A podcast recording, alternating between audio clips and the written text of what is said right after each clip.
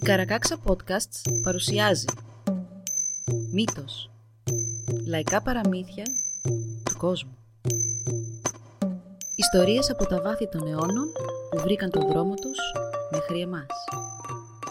Κάποιες ιστορίες μπορεί να περιλαμβάνουν σκηνές βίας και άλλο ευαίσθητο υλικό. Για περισσότερες πληροφορίες για κάθε επεισόδιο, δείτε τις σημειώσεις του όπου βρήκατε αυτό το podcast. Η Σοφία Αυτοκράτηρα Μια φορά και έναν καιρό ζούσε ένας αυτοκράτορας. Αυτός ο αυτοκράτορας είχε έναν πρωθυπουργό. Μια μέρα ο αυτοκράτορας φώναξε τον πρωθυπουργό του να παρουσιαστεί μπροστά του και τον πρόσταξε να μεταφέρει τα δυο χιλιάδες πρόβατά του στην αγορά την επόμενη ημέρα και να τα πουλήσει.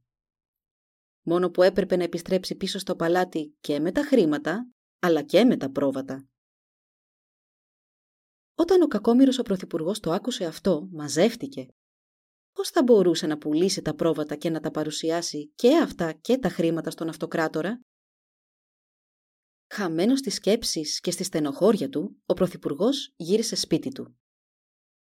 Εκεί τον περίμενε η 16χρονη κόρη του, που μόλις τον είδε έτσι, αμέσως τον ρώτησε τι του συνέβαινε. «Πώς να μην είμαι να σκάσω παιδί μου, ο αυτοκράτορας μου είπε να κάνω αυτό και αυτό», Μα αυτό φοβάσαι πατέρα μου. Αυτό δεν είναι τίποτα. Έλα, μη στενοχωριέσαι. Μόνο κάνει ό,τι σου πω. Τι να κάνω δηλαδή, κόρη μου; Πάρε τα πρόβατα αύριο στην αγορά, αλλά προηγουμένως φρόντισε να τα έχεις κουρέψει όλα. Πούλα το μαλλί, πάρε την πληρωμή σου και έτσι θα μπορείς να γυρίσεις πίσω στον αυτοκράτορα και με τα πρόβατα και με τα χρήματα. Όταν ο Πρωθυπουργός άκουσε αυτό το σχέδιο, η καρδιά του ξαλάφρωσε. Έτσι, το επόμενο πρωί νωρίς νωρίς κούρεψε όλα τα πρόβατα και πήγε αυτά και το μαλλί του στην αγορά. Κατάφερε και πούλησε όλο το μαλλί και σφυρίζοντας ανέμελα γύρισε πάλι σπίτι με τα χρήματα στην τσέπη και όλα τα πρόβατα στο μαντρί. Όταν ο αυτοκράτορας έμαθε τι είχε συμβεί, Ψήλοι μπήκαν στα αυτιά του και ρώτησε αμέσως τον Πρωθυπουργό πώς και σκαρφίστηκε κάτι τέτοιο. «Έχω μια κόρη μεγαλειότατε. Εκείνη μου είπε τι να κάνω μεγάλη η χάρη σου». «Πήγαινε σπίτι σου», τον διέταξε τότε ο αυτοκράτορας, «και πες την κόρη σου να παρουσιαστεί μπροστά μου ευθύς αμέσως. Αλλά να μην έρθει περπατώντας, μήτε έφυπη. Ούτε από τον δρόμο, μήτε έξω από αυτόν. Μήτε ντυμένη, μήτε χωρίς ρούχα. Να μην κουβαλάει κυνήγι, αλλά να μην έρθει και με άδεια χέρια. Και τέλος, να φορά και να μη φορά ένα πουκάμισο. Για άλλη μια φορά, ο Πρωθυπουργός γύρισε σπίτι του σκυθροπός και σε όλον τον δρόμο να ρωτιόταν πώς θα μπορούσε η κόρη του να πραγματοποιήσει τις εντολές του αυτοκράτορα.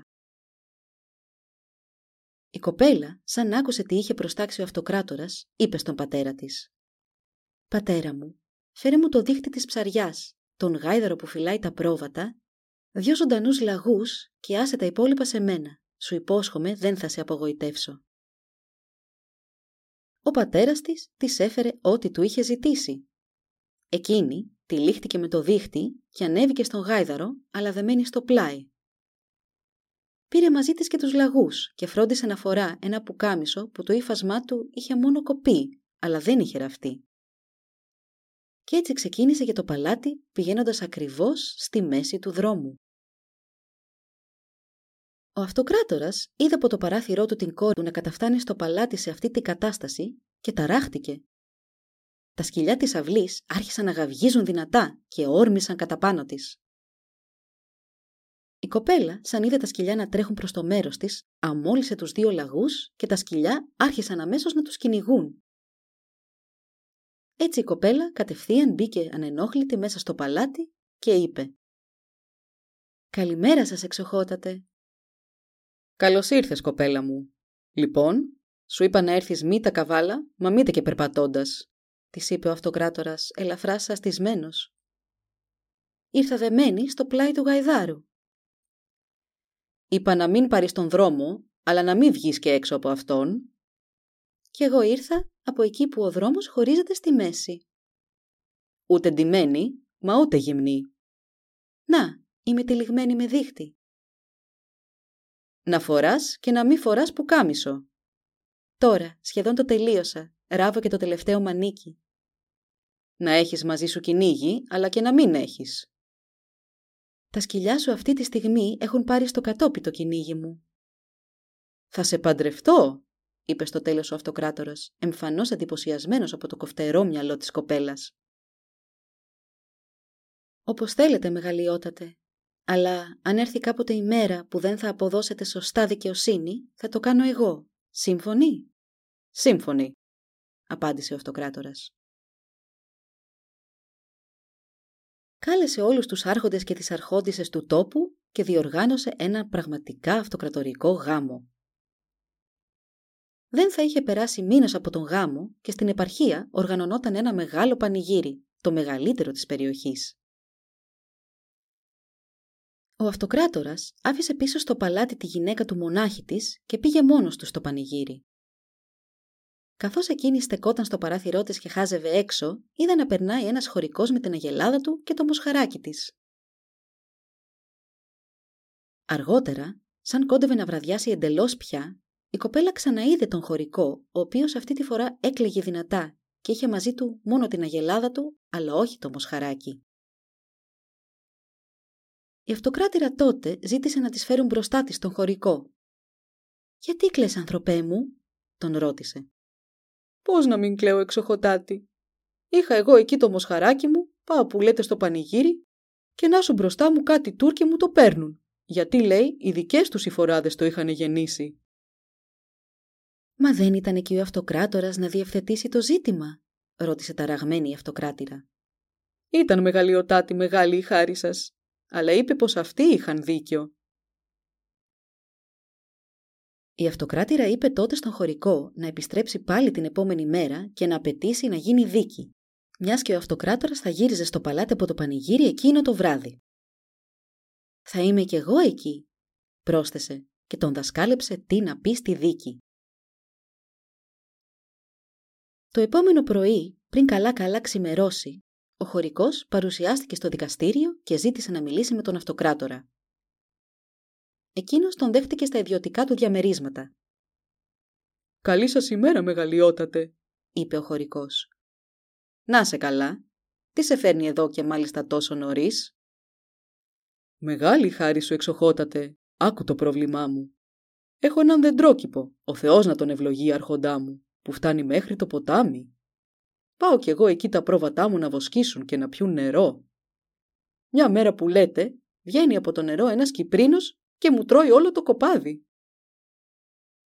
Μα τι ανοησίες είναι αυτές που μου ξεφουρνίζεις χωρικέ; Μήπως δεν είσαι στα καλά σου; Πώς μπορεί ένας κυπρίνος να φάει ολόκληρο κοπάδι πρόβατα; Να με συγχωρεί η εξοχότητά σας, αλλά τότε πώς μπορούν οι φοράδες των Τούρκων να έχουν γεννήσει το μοσχάρι μου; Ακούγοντας αυτά τα λόγια, ο αυτοκράτορας απέτησε αμέσως να μάθει ποιος τον είχε βάλει να του μιλήσει έτσι. Ο χωρικός προσπάθησε να καθυστερήσει αλλάζοντας το θέμα και μακρηγορώντας, αλλά ο αυτοκράτορας τον απείλησε ότι αν δεν του έλεγε αμέσως ποιος ήταν πίσω από όλα αυτά, πολύ κοντά στα πόδια του θα βρισκόταν σύντομα και το κεφάλι του. Αναγνωρίζοντας την δυσμενή του θέση τότε ο χωρικός, είπε στον αυτοκράτορα ό,τι είχε συμβεί Σαν άκουσε την ιστορία ο αυτοκράτορας, θύμωσε πάρα πολύ και του ζήτησε να του φέρουν μπροστά του αμέσως την αυτοκράτηρα. Εξοργισμένος, της είπε «Φύγε από το παλάτι μου αμέσως. Πώς τολμάς να αμφισβητείς την κρίση μου» «Θα φύγω», του είπε ήρεμα η αυτοκράτηρα. «Αλλά για χάρη μου, έλα να οργανώσουμε ένα τελευταίο φαγοπότη και μετά θα φύγω όπως μου πρόσταξες». Ο αυτοκράτορας συμφώνησε και πράγματι οργάνωσε ένα μεγαλόπρεπο φαγοπότη για την αποχώρηση της αυτοκράτηρας. Όταν καταλάγιασε το γλέντι προς το τέλος της βραδιάς, η αυτοκράτηρα σήκωσε το ποτήρι της και είπε να κάνει μια πρόποση. «Επέτρεψέ μου μεγαλειότατε να πάρω, σαν φύγω από το παλάτι, αυτό που αγαπώ και εκτιμώ περισσότερο από κάθε τι άλλο μαζί μου. Ο αυτοκράτορας συμφώνησε Το φαγοπότη συνεχίστηκε και η αυτοκράτηρα όλο και έβαζε στον αυτοκράτορα κρασί και όλο του ψιθύριζε γλυκόλογα στα αυτή και να σου πάλι το κρασί. Μέχρι που ο αυτοκράτορας μέθησε τόσο πολύ που έπεσε ξερό στο τιβάνι του. Η αυτοκράτηρα τότε, μαλακά και τρυφερά, τον έβαλε σε μια άμαξα και τον πήρε στο πατρικό της. Το επόμενο πρωί, ο αυτοκράτορας ξύπνησε στο πλευρό της αυτοκράτηρας, στο πατρικό της σπίτι όμως. Ρώτησε πού βρισκόταν. «Στο πατρικό μου, υψηλότατε, μαζί μου». «Πώς τόλμησες και με απήγαγες από το ίδιο μου το παλάτι» «Μα εσύ δεν μου έδωσες την άδεια να πάρω μαζί μου από το παλάτι αυτό που αγαπούσα και εκτιμούσα περισσότερο από κάθε τι. Έτσι κι εγώ, μιας και αγαπώ και εκτιμώ εσένα περισσότερο από κάθε τι άλλο στον κόσμο, πήρα εσένα. Σαν ο αυτοκράτορας άκουσε αυτά τα λόγια, η καρδιά του σκύρτησε. Φίλησε τρυφερά την αυτοκράτηρά του και της είπε «Είσαι άξια της αγάπης μου. Ας γυρίσουμε πίσω στο παλάτι και σου υπόσχομαι πως από εδώ και μπρος η μόνη που θα αποδίδει δικαιοσύνη σε αυτόν τον τόπο θα είσαι εσύ». Από εκείνη την ημέρα και έπειτα, ο αυτοκράτορας και η αυτοκράτηρα ζούσαν αρμονικά και όλες οι αποφάσεις που παίρνονταν ήταν στα αλήθεια δίκαιες. Μάλιστα τόσο μακριά έφτασε η φήμη αυτού του τόπου που, πέρα από στεριά και θάλασσα, αυτός ο τόπος έμεινε γνωστός ως η δίκαιη αυτοκρατορία.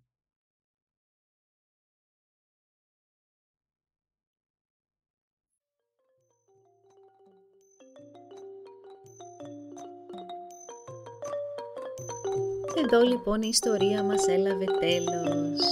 Αν θέλετε να μας επισκεφτείτε και να μάθετε περισσότερα για εμάς, παρακαλώ πηγαίνετε στη σελίδα www.karakaksa.org Σας ευχαριστούμε που μας παρακολουθήσατε. Γεια σας!